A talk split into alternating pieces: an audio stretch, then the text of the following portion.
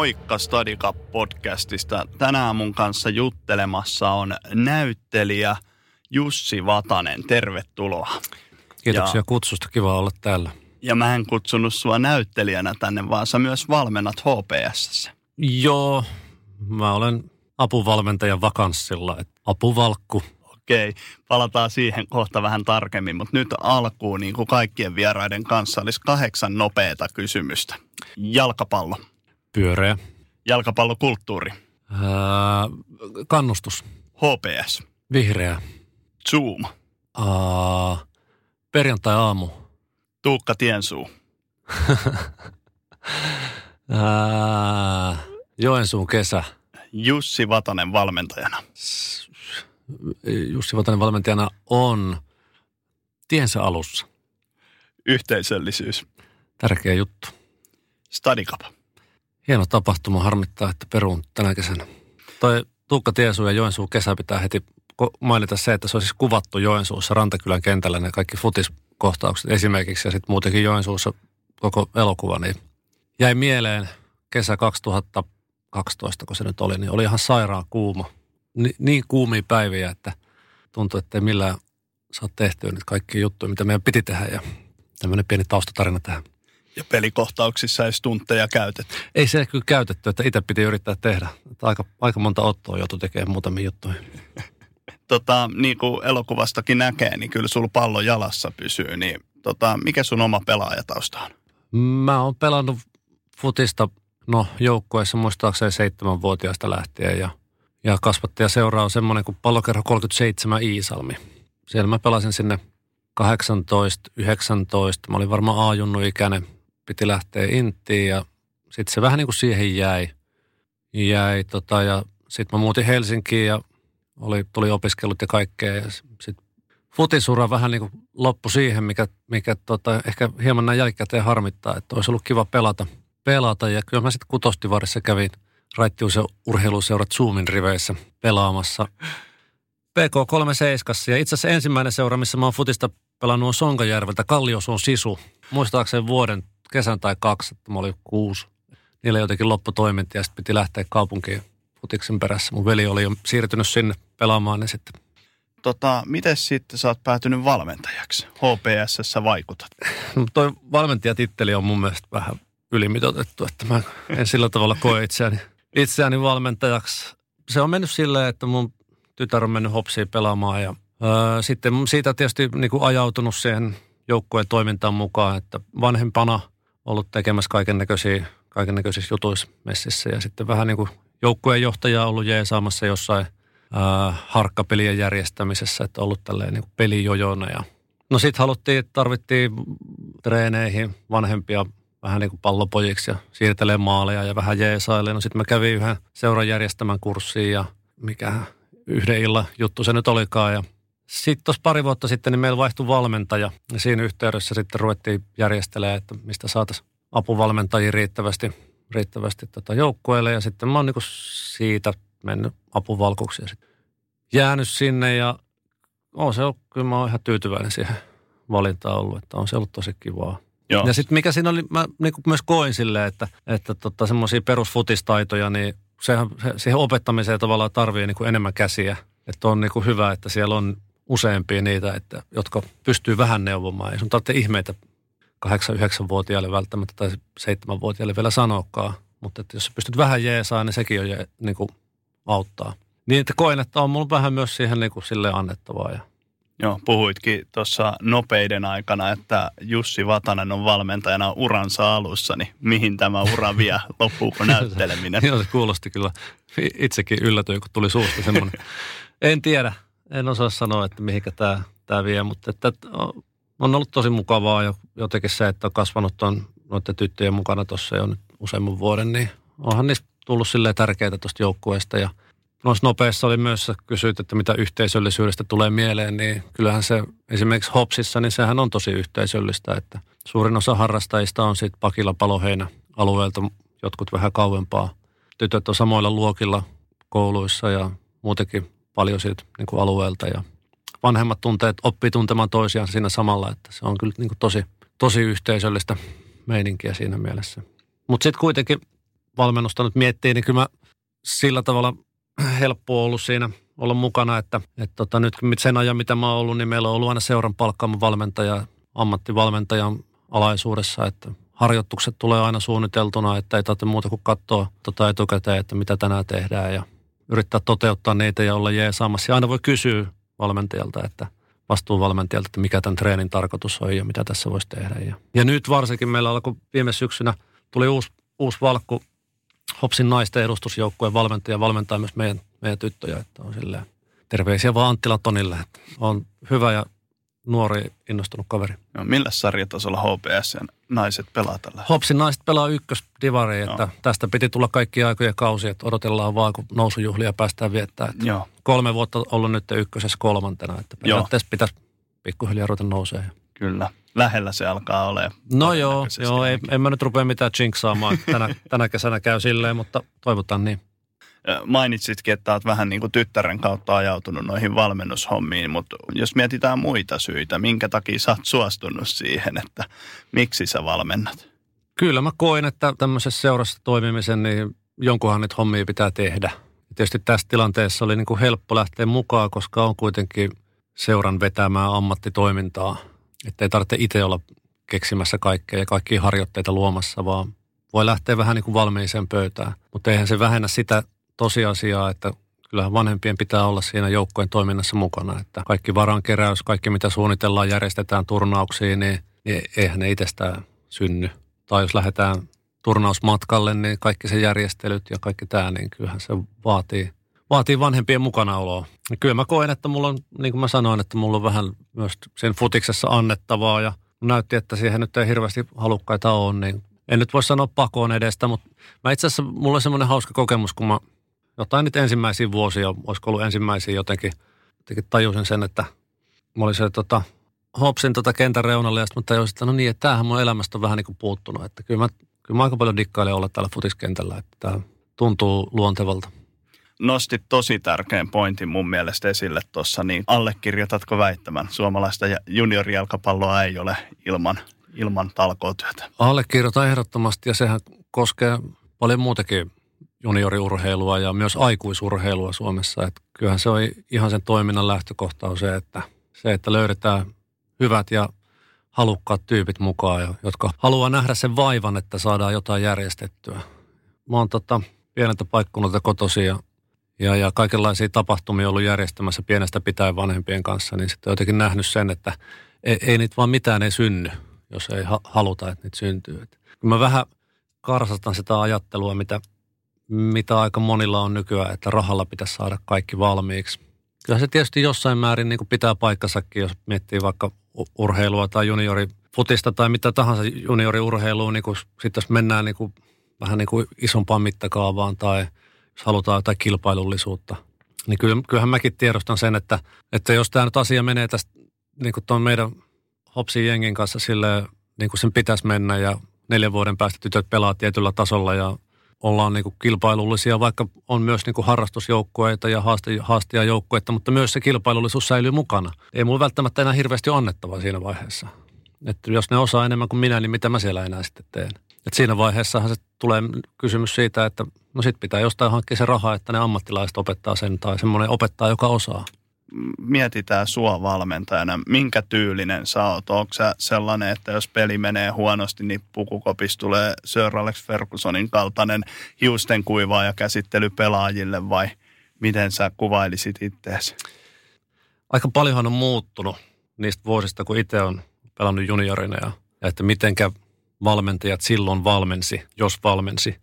Se, mikä mulle on ehkä ollut kaikista kivointa ja siisteintä tässä, että on saanut seurata – seurata tätä nykyajan futiskasvatusta ja juniorivalmennusta on se, että miten niin kuin ajattelevia ja hyviä tyyppejä tuo futis, futiskentissä. Se varmasti koskee niin kuin muutakin junioriharrastuslajeja nykyään. Että, että tota, ainakin tässä, tässä, mitä itse on saanut katsoa, niin kyllä mä jotenkin ihailen noita nuoria valmentajia, jotka niin kuin oikeasti haluaa valmentaa ja haluaa valmentaa niitä lapsia yksilöinä ja niin kuin ottaa huomioon jokaisen, jokaisen mielialat ja tarpeet. Ja et silloin kun me, tai rupesin tuota Hopsia seuraamaan, niin meidän joukkueessa oli semmoinen Jonathan Holmlund valmentamassa, joka on nyt totta klubi jossain junnuissa vetämässä. Ja Sitten tuli ensimmäisen kerran katsoa sitä Jonathanin treenejä, kun se, se kyseli niiltä tytöiltä koko ajan, että mitenkä, tota, mitenkä me saataisiin se asia, mitä tässä nyt halutaan opetella, niin mitenkä me saataisiin se niin kuin, tota, realisoitua tässä treenissä. Niin niiden kysymysten kautta lähti, lähti aina lähestyä ja muistan, muistan sitä ihmetelleen, että, että vitsi, että onhan tämä nyt ihan todella siistiä. Että tässä ruvetaan siirtää sitä havainnointia noin lapsille ja tytöille, että mitenkä tästäkin asiasta niin kuin löydettäisiin se oma oivallus. Ja sitten kun oma kokemus on siitä, siitä tota valmentamisesta, missä lähinnä se on niin kuin sen negatiivisen kautta ollut, että älä tee sitä tai älä tee tätä ja virheet huomioidaan ja näin poispäin. Niin, niin, niin se on kyllä ollut nasta seurata, miten tämä on kehittynyt tämä juniorivalmennus. Ja kyllähän niitä vaatimuksia ja ohjeita ja neuvoja ja käskyjäkin, niin niitä ehtii sitten jaella, että jos se jalkapalloinnostus säilyy sinne yli kymmenen ikävuoden ja siitä ylöspäin ja sitten jos ruvetaan niin tosissaan kilpailemaan, niin kyllähän, kyllähän sitten pitääkin vaatia. Pitää myös pystyä kysyä sitten, että no miksi sä tolleen teet, että olisit tehnyt näin, että se olisi ollut parempi tuossa. Tarkoitan vaan, että sitä tietynlaista semmoista tiukkasanaisuutta. Mä, mä tiedän, että jotkut vähän niin kuin kaipaakin sitä, että oltaisiin jotenkin niin kuin röyhkeämpiä ja valmennettaisiin jotenkin suorempaan. Niin kyllä sitä ehtii tulla. Varsinkin tässä nuoressa ikäluokassa niin on oleellista se, että se innostus siihen futikseen syttyy ja säilyy. Ne omat oivallukset alkaa myös siellä herätä. Että mitä tässä pelissä kannattaa tehdä. Mitä mun pitää tehdä tämän pallon kanssa tai ilman palloa, että me päästäisiin eteenpäin. Ja niiden asioiden opettaminen, mä luulen, on sitten huomattavasti vaikeampaa, jos ensimmäiset viisi vuotta on niin kitketty kaikki oma-aloitteellisuus siitä jalkapallosta. Mutta kyllähän tuolla kentillä, niin kyllä siellä vieläkin niitä tai joystick-valmentajia, niin kyllä niitä siellä on. Enkä mä nyt ihmisiä sen kummemmin kritisoi, että kyllä mä nostan hattua jokaiselle, joka haluaa olla yleensä, yleensä ilman palkkaa mukana tämmöisissä toiminnassa ja se on todella arvostettavaa. Mutta että on siinä vähän semmoinen 80-90-lukulainen kaiku mulle, että – ihan kaikki ohjataan sieltä kentän reunalta. Mainitsitko vähän, että vähän on jäänyt harmittaa, että se oma jalkapalloura siinä loppu.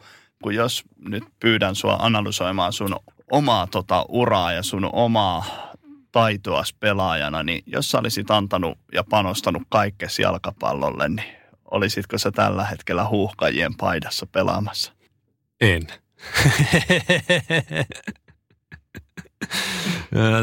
tota, en ole asiaa kyllä koskaan tuolla tavalla miettinyt. Mä luulen, että mä olisin varmaan tarvinnut silloin teini-ikäisenä niin vähän semmoista niin positiivisempaa kannustusta ja ohjausta siihen lajin pariin. Ja että olisi ruvettu jotenkin kaivelemaan niitä omia motiiveja sieltä, että keskustelujen ja semmoisten herättelyjen kautta, että mitä sä tältä haluat tältä lajilta, tai jos, jos sä haluat, niin pitäisikö sun tehdä tämmöistä, tai niin kuin, että no ylipäätään, että siinä olisi ollut jotain niin kuin semmoista vähän potkimista – että se on oma tavalla kasvaminen sitten kuitenkin tuli niin paljon kaikkea muuta ja se futis rupesi vaan niin kuin jäämään vähemmälle. Ja, ja, ja sitten mä olin asuin niin tavallaan kaukana, kaukana kentistä, että olisi pitänyt sit jossain vaiheessa jo ennen 18 ikävuotta niin muuttaa vähän jonnekin, mennä vähän toiseen kouluun tai jotain, että olisi ollut vähän parempi yhteys siihen futikseen, että selkeästi mä olin se, mä olin niin kuin se tyyppi, joka ilman semmoista pientä potkimista, niin se tippuu vähän niin kuin kelkasta. Mutta olin mä tosi innostunut sitten kyllä sillä niin kuin 15 ikävuoteen asti, että pelasin piirijoukkueessa Pohjola-kapissa ja oli silleen niin kuin ihan ajattelin, että tätä voisi ehkä tehdä pitempäänkin. No, mikä oli muuten pelipaikka? Pelasin etutopparia. Oli vielä libero etutoppari systeemi käytössä, niin mä olin etutoppari ja alempaa keskikenttää ja mä olin vasempaa laitalinkkiäkin pelasin ja sitten loppujen lopuksi mä olin vasen pakki. Tie, tie oli viemässä sinne kentän reunalle ja ulos se oli tavallaan niin paradoksaalista, kun treenasin yksin aika paljon ja mä olin niin ihan, mulla oli ihan hyvä tekniikka. Mä olin jossain tekniikkakisoissakin muistaakseni niin kuin piirin sisällä niin kolmen parhaan joukossa ja tällä. Mä olin niin kuin, Diego Maradona oli mun suurin futisidoli ja mä ajattelin, että, että jokaisella pitäisi olla yhtä hyvä tekniikka kuin Diegolla. Ja sitten tavallaan kaikki muu on vähän niin kuin toissijasta. Joku niin kuin lenkillä tai salilla käyminen tuntui jotenkin naurettavalta, koska pitänyt vaan sen pallon kanssa olla tekemisissä. Niin sinänsä se, että mä sitten jotenkin ajaudun sinne vasemmaksi pakiksi, joka silloin ei todellakaan ollut mitenkään niin kuin hyökkäävä, hyökkäävä rooli tai kauheasti sen pallon kanssa peliä rakennettu. Niin siinä varmasti on käynyt vähän niin, että se semmoinen tietty itseluottamus tai pelillinen näkemys ei ole päässyt kehittyä. Olisi tarvinnut vahvistusta siihen omaan pallolliseen hahmottamiseen ja siihen niin kuin pelin rakentamiseen. Niin sitten olisi voinut ehkä olla, että se olisi ollutkin niin siistiä se futis, että olisi halunnut jatkaa sitä pitempään. Joo, sulla pikkasen on vuosia enemmän kuin mulla. Mulla on itsellä jotenkin sellainen muistikuva just tästä 90-luvun alusta puolivälistä, että suomalainen jalkapallo arvosti ihan hirveästi fyysisyyttä. Öö, en mä oikein osaa tuohon fyysisyyteen sanoa. sanoa. Kyllähän se peli oli tietysti aika paljon niin kuin aggressiivisempaa. Mä luulen, että sai taklata vielä huomattavasti niin kuin, tai futis on siistiytynyt, että silloinhan taklattiin mm. vielä ihan suoraan kintuille ja sitten se oli niin kuin ihan hyväksyttävää, että välillä pitää taklata kintuille ja niin kuin tulla kovaa ja vähän niin kuin näyttää ja ottaa tilaa. Ja mä muistan vaan, me pelattiin B- tai A-junnuja ykkösdivariin. Meilläkin oli niin kuin aika sillä tekninen joukkue, että pystyttiin palloa pitämään hallussa ja ilmassa ja vaikka, vaikka missä. Ja sitten oli valmentaja, joka, ää, jonka ainut pelitaktiikka oli se, että vedetään pitkä ristipallo. Ja jumalauta sitä harjoiteltiin. Et joka treeneissä oli aina, että ja, ja crossia, pitkää crossia, erilaisista tilanteista, että syöttö, tiputus ja pitkä. Mä muistan, kun joskus jonkun pelikaverin kanssa mietittiin, että pystyttäisiin pelaamaan kyllä muutenkin, mutta, että, mutta hän haki tulosta selkeästi. Että siitä oli semmoinen, niin kuin, jätetään se turha hierominen, vaan pallo on nopeasti pitkälle, että ollaan lähempänä vastustajan maalia. Näyttelijän ja valmentajan yhtäläisyydet, näetkö niissä jotain yhteistä? No on niissä semmoinen tietty kaauksen sietäminen. Näyttelijänä on monesti kuvauksissa tai teatteritreeneissä, niin pitää sietää semmoista niin epätäydellistä tai epävalmista tilaa ja sitten jotenkin pystyä siinä keskittymään omaan tekemiseensä. Se, mikä on erilaista, on se, että näyttelijänä sun ei tarvitse hallita muuta kuin itseesi. Ja sitten siitä valmentajana pitäisi pystyä jollain tapaa hallitsemaan sitten sitä ryhmää, joka sulla on siinä valmennuksessa. Ja kyllä mä niin kuin suoraan sanon sen, että ei, ei se mulle niin kuin kauhean helppoa tai luontaista ole. Että kyllä siinä niin kuin ihan saa miettiä, että minkälaisen roolin tässä nyt haluaisi ottaa. Ja on joskus tullut treeneistä kotiin ja miettinyt, että en mä jaksa kyllä enää. Että ei ollut nyt se arvosta. Ja sitten taas toisella, toinen viikko on silleen, että, että eihän tässä ole mitään siistimpää. Että oli taas niin kiva. Yhtäläisyyksiä eroja on.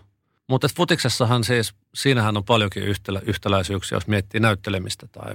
Ja nyt puhut varmaan muustakin kuin filmaamisesta. Joo, joo, siis e- ehdottomasti, ehdottomasti. Ei, en, ei käynyt se vielä mielessäkään, että siitä voidaan puhua vielä erikseen. Siis ylipäätään pelitapahtumathan on tietynlaisia esiintymisiä.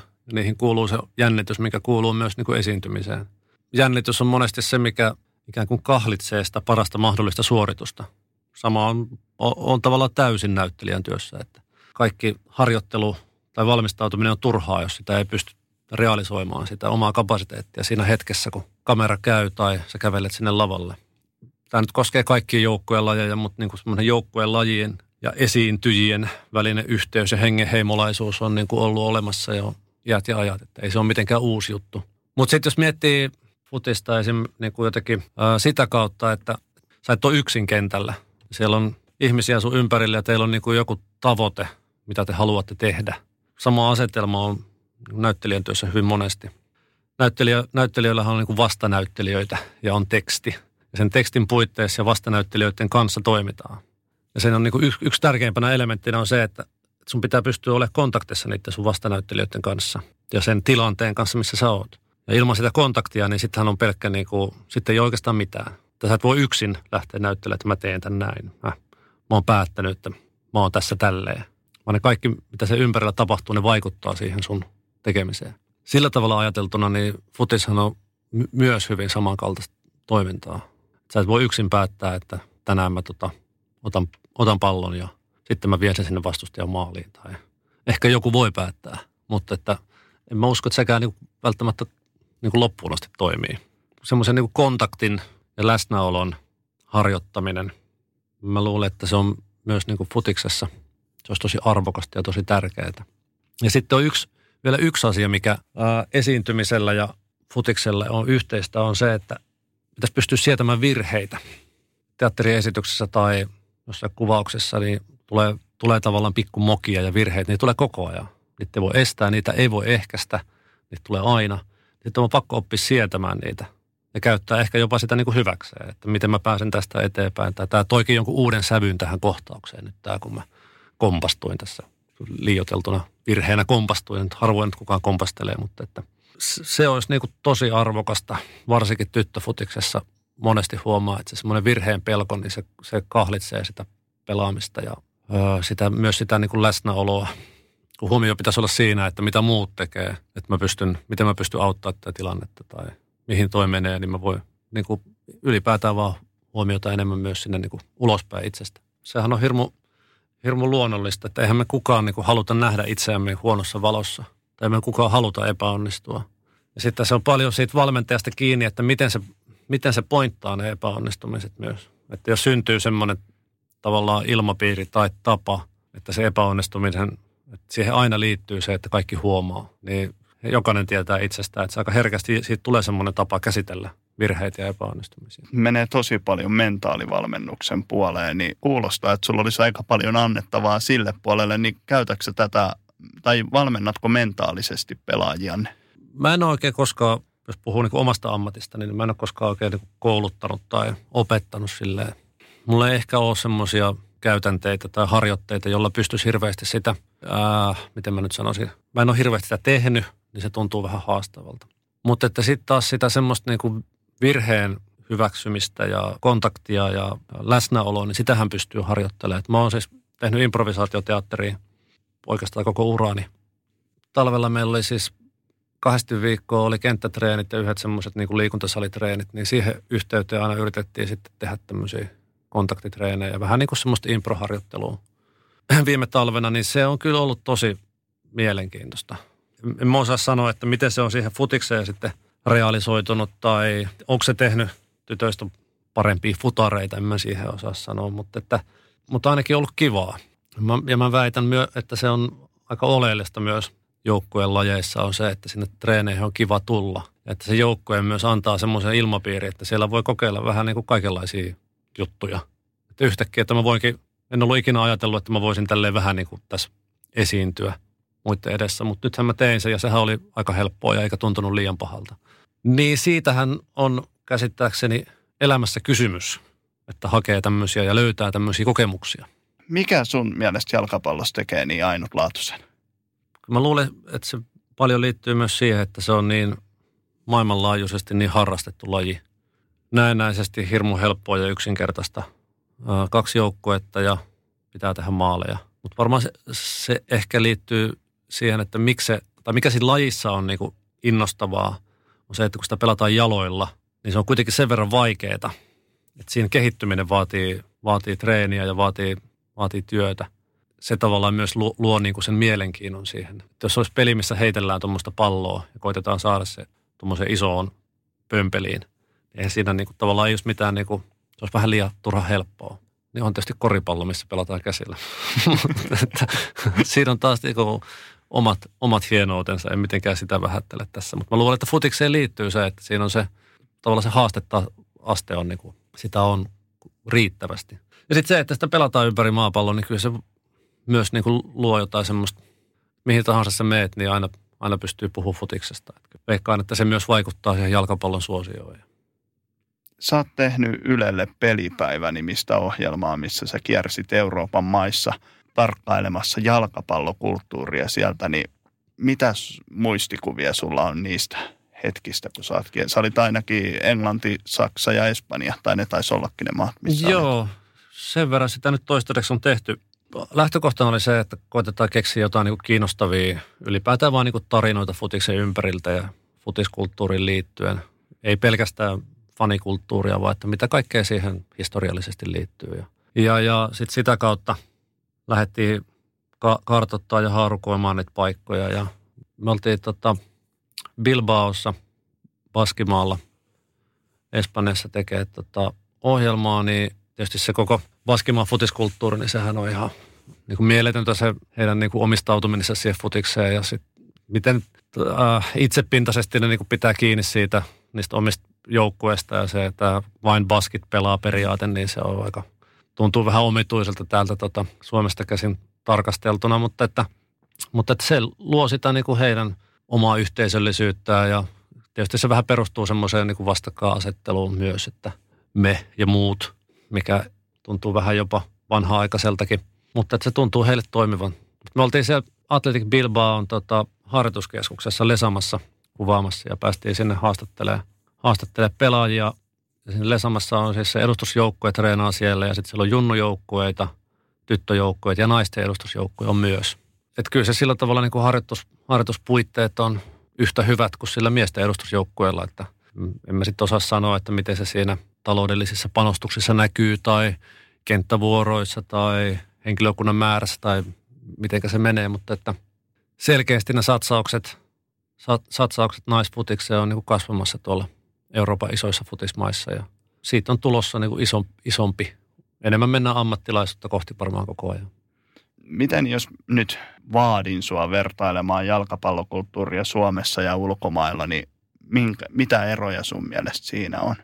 Mun mielestä se on silleen niin kuin samankaltaisuuksia, mutta varmasti myös jotain ero, eroja löytyy, että sillä tasolla, millä itsekin tässä nyt toimii ja operoi futiksessa, niin mä veikkaan, että se on hyvin paljon samanlaista niin kuin missä tahansa Euroopassa, että vanhemmat on isosti mukana toiminnassa, kaikki makkarapaistot pyörii vanhempien, vanhempien varassa ja varmasti on isä- ja äitivalmentajia mukana ja, ja vanhemmat hoitaa kuskaamisen ja kaikki, että kyllä siinä niin kuin samoja elementtejä varmasti on tosi paljon.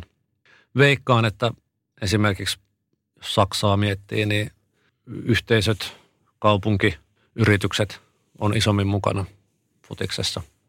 Vähän luulen, että kuukausimaksut ei ole ihan niin, no ei ne ainakaan Hopsissa vielä mitenkään niin pahat ole, mutta, että, mutta että veikkaan, että ne on pienemmät tuolla, tota, ainakin nyt jos Saksaa miettii.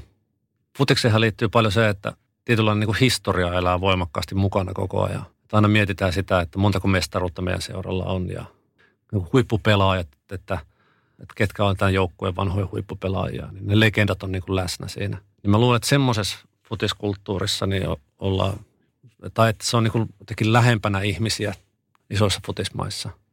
Et hyvänä esimerkkinä se, vaikka se Bilbao, missä on ne niiden 1900-luvun alun futissankarit, niin ne niin kuin elää vielä niin kuin niiden keskuudessa tavallaan. Että on, on tämmöisiä perinteitä, että San Mamesille tulee uusi joukkue, joka ei ole koskaan siellä pelannut, niin se, niiden pitää mennä kukittamaan se. Musta mikä sen nimi nyt oli 1910-luvun suuri maalitykin patsas on siellä kentällä. Okay. Niiden pitää käydä laskea seppelestä tai jotkut kukat siihen, Joo. siihen tuota, patsaalle. Ja, ja, että ne paikalliset ihmiset myös tietää, että kuka se on toi tyyppi. Että sairaankuva maalitykki aikoinaan sata vuotta sitten. Niin tämmöiset, mä luulen, että tämmöisten juttujen kautta se futiskulttuuri on niin paremmin ihmisillä jotenkin sisäsyntyisesti tulee.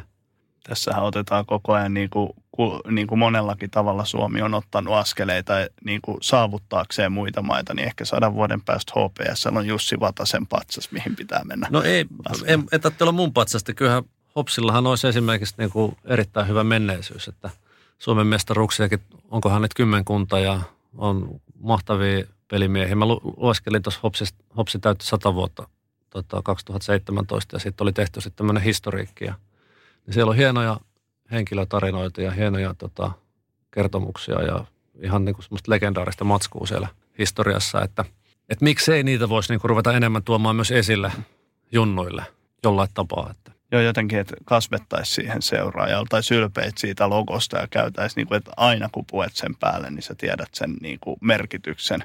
Joo, ja siis on se huvittavaa, että mä en veikkaa, että kuinka moni niin kuin suomalainen, tai puhumattakaan niin suomalaisista helsinkiläisistä, mutta edes hopsilaisista tietää, että kuinka monta Suomen mestaruutta hopsilla on. Nyt kun mä sen sanoin ääneen, niin mä en ole itsekään ihan varma, että onko se 10 vai 9 vai 11, mutta niillä main. Mutta joka tapauksessa, että se olisi joku elävää perintöä ja elävää historiaa sanotaan, että on tullut aika monta ottelua paikan päällä seurattua Suomessa ja se, sekä muutamia ulkomailla, niin esimerkkinä olin katsomassa aikoinaan Roomassa Lazio Milan ottelun ja liput vähän niin kuin vahingossa meni tuonne Lazio fanipäätyyn ja heillä ehkä tietynlainen maine on ollut ja vähän, vähän jännitti, että mitä siinä tulee, niin siinä oli sellainen mua päätä pidempi kaljupäinen herrasmies siinä ja hän otti niin kuin siipien suo, huomaa siinä ja mm. suojelukseen ja se oli niin kuin ylivoimaisesti, mitä siellä Roomassa vieraili, niin ystävällisimmät ihmiset löytyi sieltä fanikatsomosta. Ne oli niin kuin ihan, että otti tavallaan osaksi perhettä ja oli jotenkin tosi otettuja siitä, että ulkomailta on tullut heidän joukkuetta katsomaan.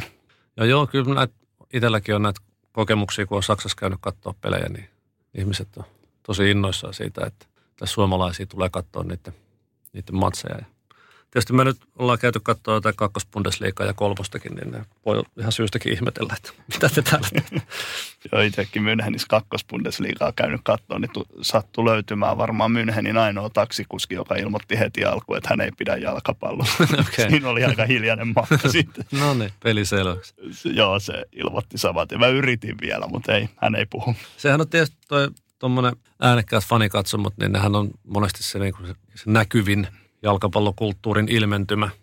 Kyllä mä nyt myönnän, että on siistiä, kun nyt Suomessakin on, rupeaa näkymään ja mitä enemmän, niin sen parempi, mutta, että, mutta kyllä mä myös, mitä mä tuossa aikaisemmin puhuin siitä niin kuin seurojen ja yhteisöjen historian ymmärtämisestä ja sen jotenkin vaalimisesta ja siitä, että on ehkä joku, jopa, niin kuin jopa joku tulevaisuuden näkymä asioille, jota kollektiivisesti koitetaan ajaa.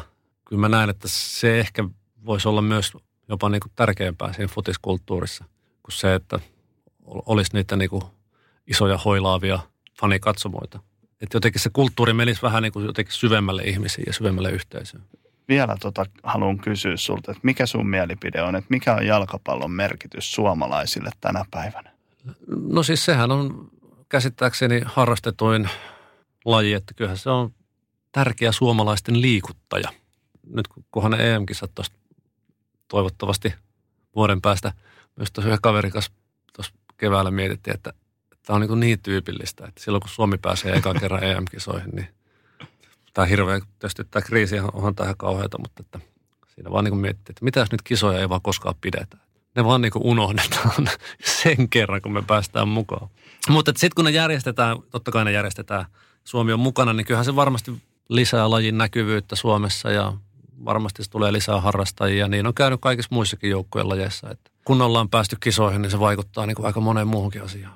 Hei, tähän loppuun vielä haluaisin kysyä sun Study muistoja Jaha. Mä voin tota... antaa sun vielä hetken pohtia sitä, koska mulla on yksi Study muisto susta.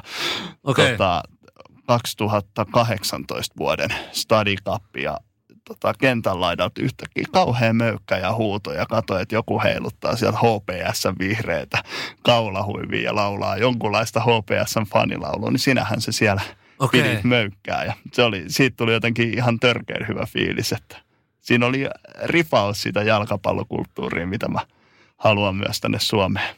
Meidän tytöt oli varmaan noloin, että joku kehtaa huutaa tolleen. Olemme vähän yritetty, yritetty muiden vanhempien kanssa joskus avoimempaa ja su- suorasukasta kannustusta myös, että, että ei joskaan aina niin, tarvitse olla niin vakava, että ei tarvitse ottaa kaikkea niin vakavasti. Niin. Semmoista on joskus yritetty, mutta että kiva, jos on, näin on käynyt.